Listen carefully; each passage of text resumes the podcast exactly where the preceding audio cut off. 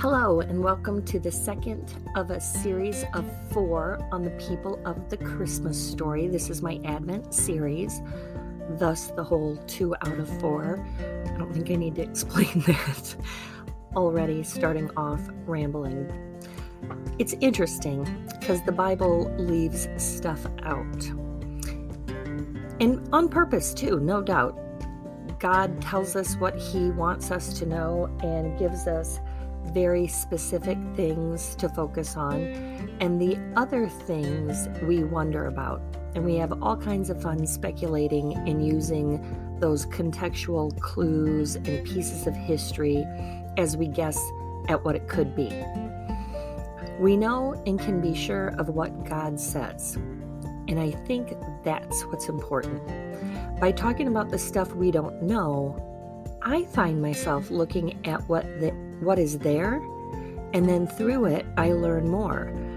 I am not kidding you. When I do this podcast and I look at the scripture, all of a sudden I see things that I hadn't seen before. And I find that my relationship with God turns me from feeling like I'm insignificant to Krissy Bakke, daughter of a king, and the hippie Christian who cares.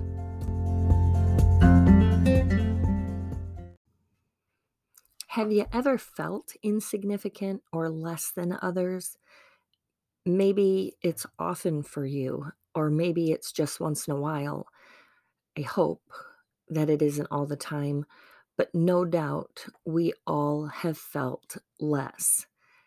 And many wonder if God really loves them. I am a people pleaser, and one time at work, I was getting evaluated and I had a boss who didn't really know me. He had worked with me for just a short period of time. And when I got the review, he called me average. Rude, right? I mean, I do not claim to be elite or superstar status, but it, when it but when it comes to serving art educators, oh, I'm not average. I'm really passionate, clearly sensitive, clearly prideful and possibly even overreacting a bit. Because if I was so above average, why wouldn't I use that for a greater good, right? Actually, I came to terms with the whole average thing and actually began to embrace it. Average is often a person in the Bible. And in the written story of the of Jesus's birth, Average is a few nameless and faceless people. However, they are the people who would meet their Savior before the rest of the world. Now, who wants to be average? So, we're going to go back to Luke, and I say go back because the last episode, we talked about Mary and the best account of the story of the birth of Christ, otherwise known as the Christmas story, is definitely in Luke chapter 2. So the gospel writer really tells the story like no other. And yet, this God inspired word does leave some stuff to our imagination which I think is really kind of fun because you can just have a little bit of fun with that. And hopefully, you're not deviating from the true meaning of the words that are written. That's important. it is God's inspired word. And so we want to make sure to focus on what God has to say. But some of the stuff is left to our imagination, like the nameless, faceless person who shares their stable with Mary and Joseph when there was no room for them to stay.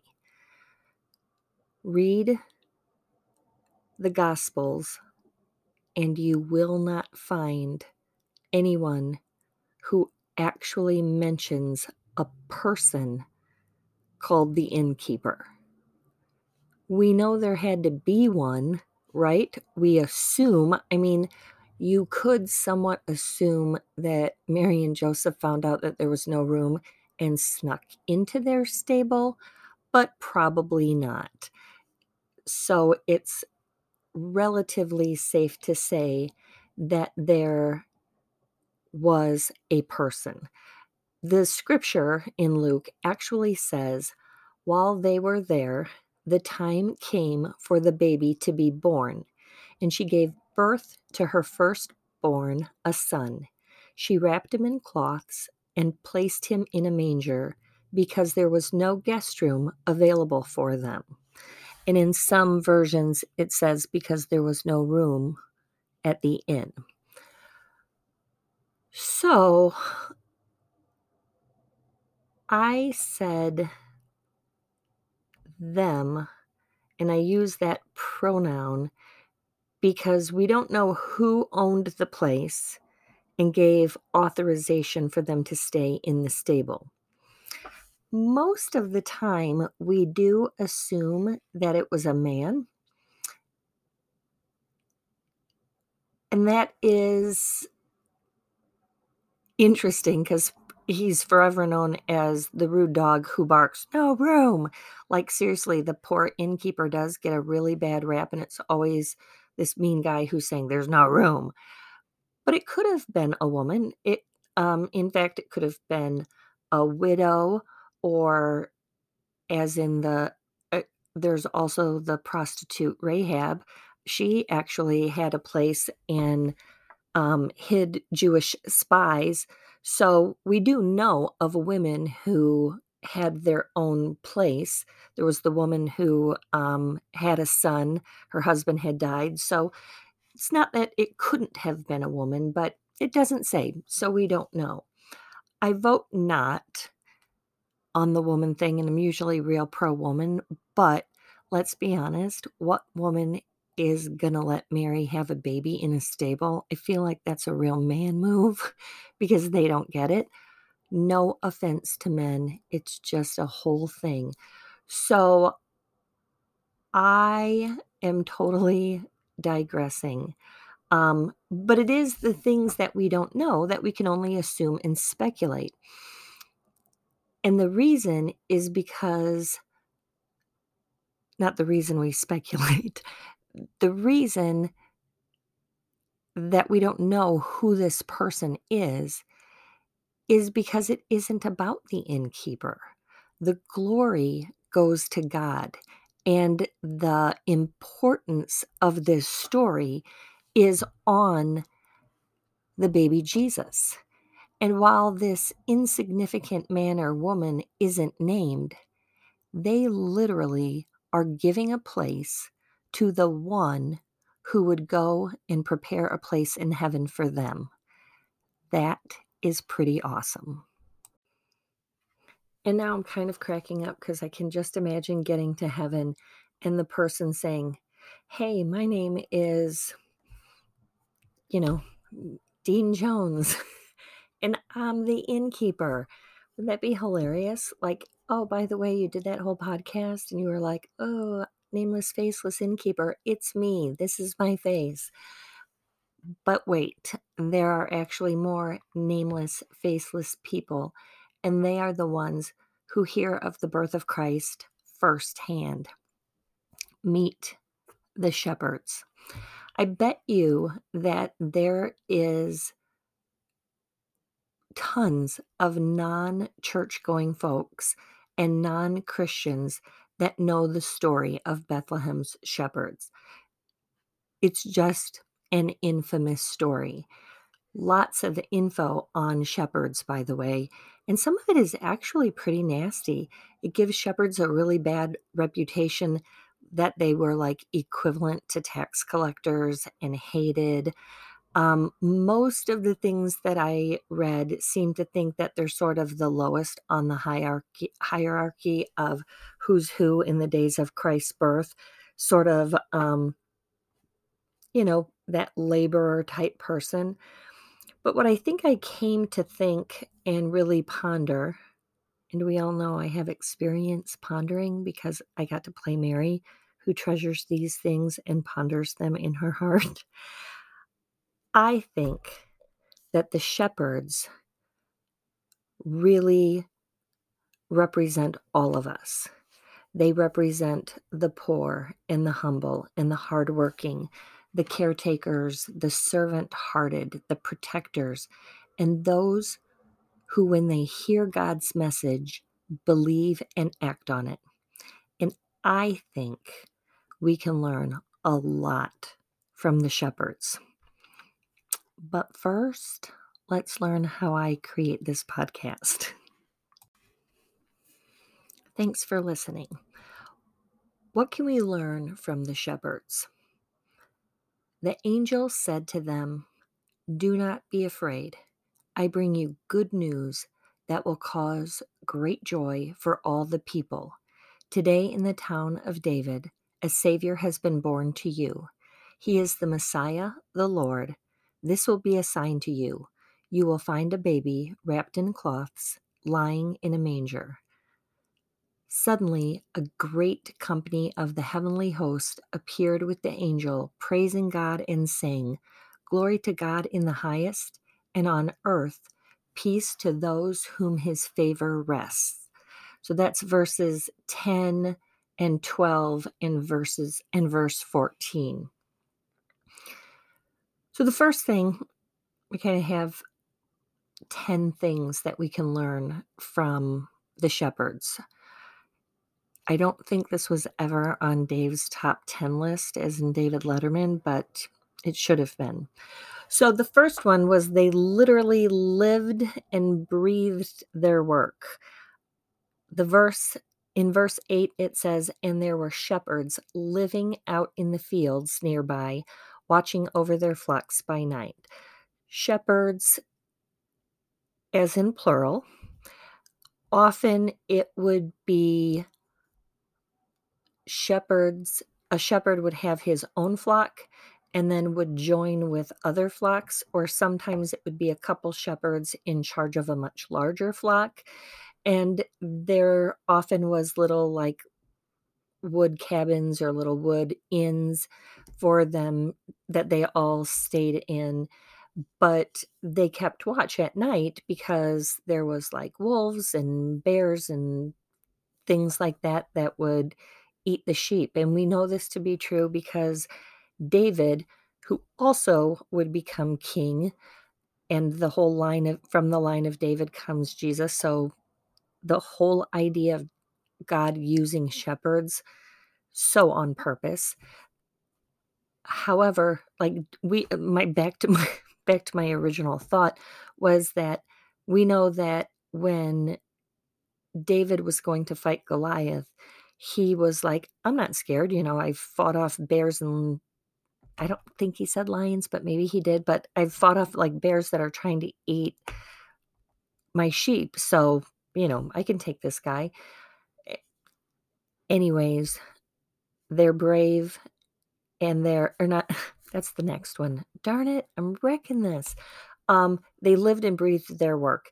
They are workers and they are out there doing it and it seems like it's kind of 24 7.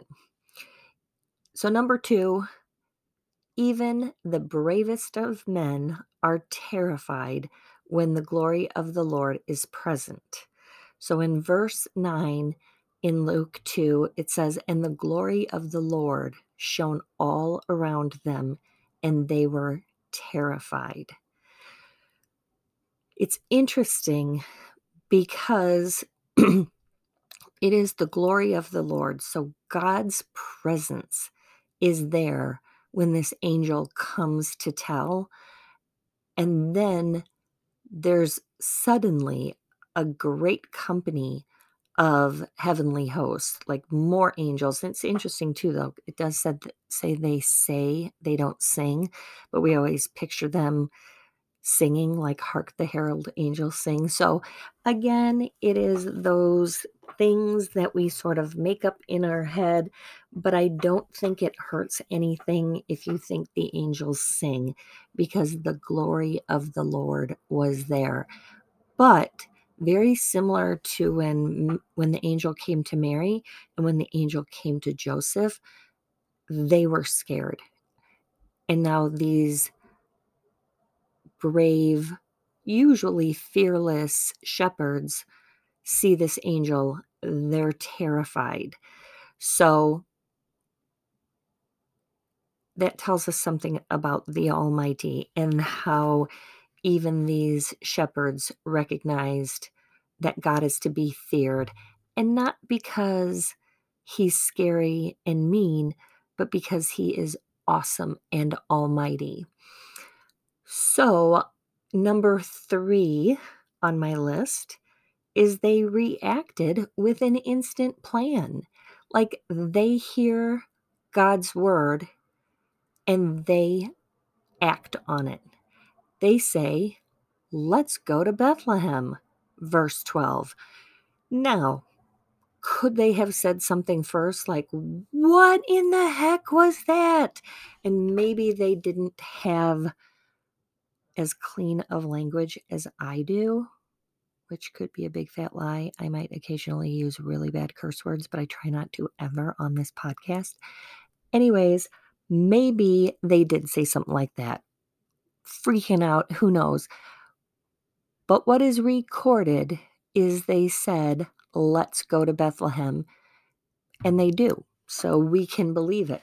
So I like that they hear God's word and react and react appropriately. The second part is they believed. Not the second part, the fourth part. Wow, seriously, long day. I'm recording this in the evening. I really need to get it together. Fourth on the list, they believed. And so the verse says, it's the second part of Let's Go to Bethlehem. And it says, And see this thing that has happened, which the Lord has told us about.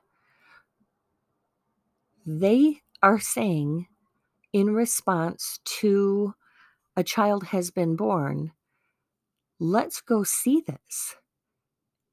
It has happened, like they believe it.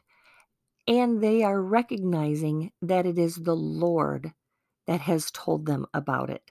I think that's super cool because the glory of the Lord shone around them, and the angel was giving the message. And our pastor just shared with us that angels are are um, equivalent or defined as messenger. So, messenger of God, it is God's word. So, the Lord told them about it. And the important part is they believed it. If only we believed a little bit more solidly. Now, number five, they didn't waste time. They hustled. So it wasn't like, mm, I'll just go to church next time, or I'll just read my Bible later, or I'll just pray later, or I'll just thank God later. Oh no. Verse 16 says, So they hurried off. In, uh, I think it's King James, where they said they, um, with haste, and everybody sometimes makes a joke saying that haste was the dog, like they took ha- with haste. It's a silly joke and it's not that funny. Anyways, but they didn't waste time. They hurried. They heard it, they reacted, they believed, and they didn't waste time. Number six, they found Jesus, Joseph, and Mary. That is verse 16. They found them. And what is really interesting is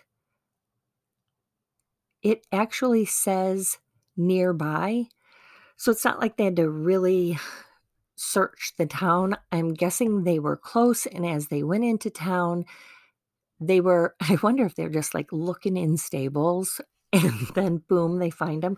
I don't know, but it says that they found them. And when they did, um, the number seven thing that we can learn from them, they told others. The verse says, when they had seen, the, seen him, they spread the word concerning what had been told them about this child. Verse 17. When they saw baby Jesus, they spread the word. Oh, wouldn't that be great if everybody spread the word about Jesus Christ? our world would be such a better place. And they were convincing. That's number eight. They didn't just, they weren't just like, yeah, I saw this baby. They were convincing. All who heard it were amazed at what the shepherds said to them. That's the verse, and it's awesome because they were convincing, because all who heard it were amazed. Number nine, they go back to work. Verse 20 simply says, The shepherds returned. starts with that. It's not simply, that's a that was a lie. It was a total lie. It's way more than that. But the first part is simple. It's the shepherds returned. So they go back to work because they still live their lives. We don't come to know Jesus and stop living. We we still are on this earth. I feel like I was really um like saying my S is really hard. I feel like I sounded like a snake just now. So if that was just really um lots of S's in a row and sounded very like snake like, I'm sorry. I don't know where that's coming from. But they don't just meet Jesus and realize that the Savior is born and their Messiah is here and stop everything. They go back to work. They, they share the news and then they go back to work. But when they do, number 10 says it all. They worship and praise God their lives have changed. So, yes, they do go back to work and, and start to continue to live life, but they do it glorifying and praising God for all the things they had heard and seen, which were just as they had been told. Verse 20 shows that what these shepherds saw, who these shepherds saw, changed their life. And it and the story of Christmas should change our lives too.